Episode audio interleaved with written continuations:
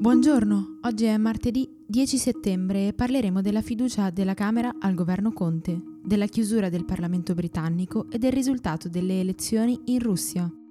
Questa è la nostra visione del mondo in 4 minuti.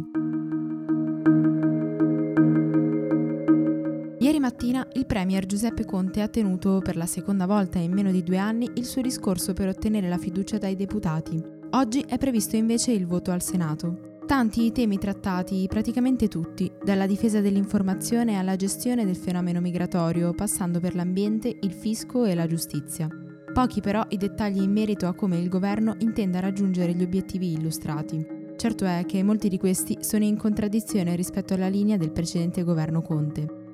Nel frattempo, in piazza Montecitorio venivano sventolati decine di tricolori e palloncini con i colori dell'Italia, tra saluti romani e inni alla sovranità.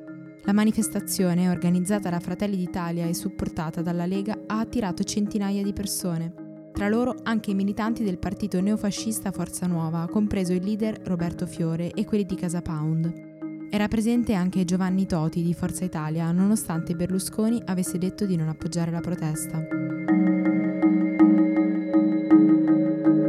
Da ieri sera le attività del Parlamento britannico sono ufficialmente sospese su richiesta del Premier Boris Johnson.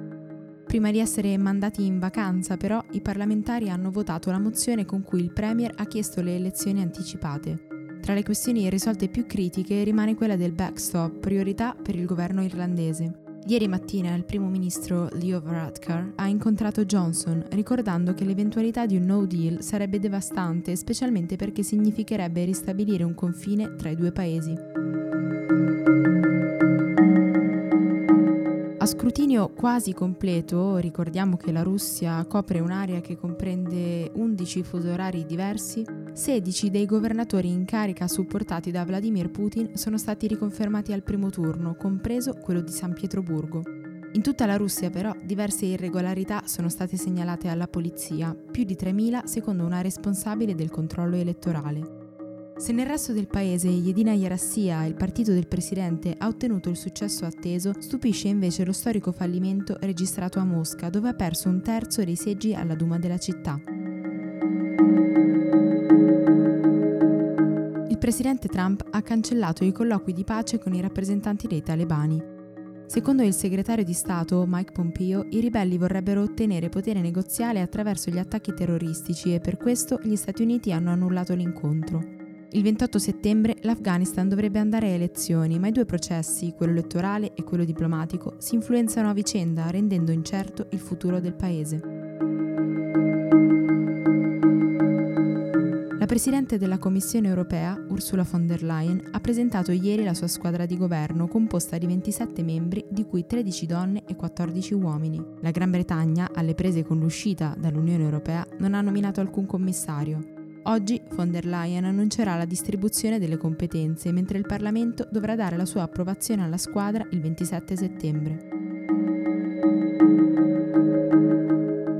Abbiamo deciso di dare vita a un ciclo di proiezioni gratuite attraverso cui diffondere il nostro punto di vista, stimolare un approccio critico e incontrare il nostro pubblico. Il primo titolo con cui avvieremo la rassegna cinematografica è Uccellacci e Uccellini, capolavoro del 1966 di Pierpaolo Pasolini.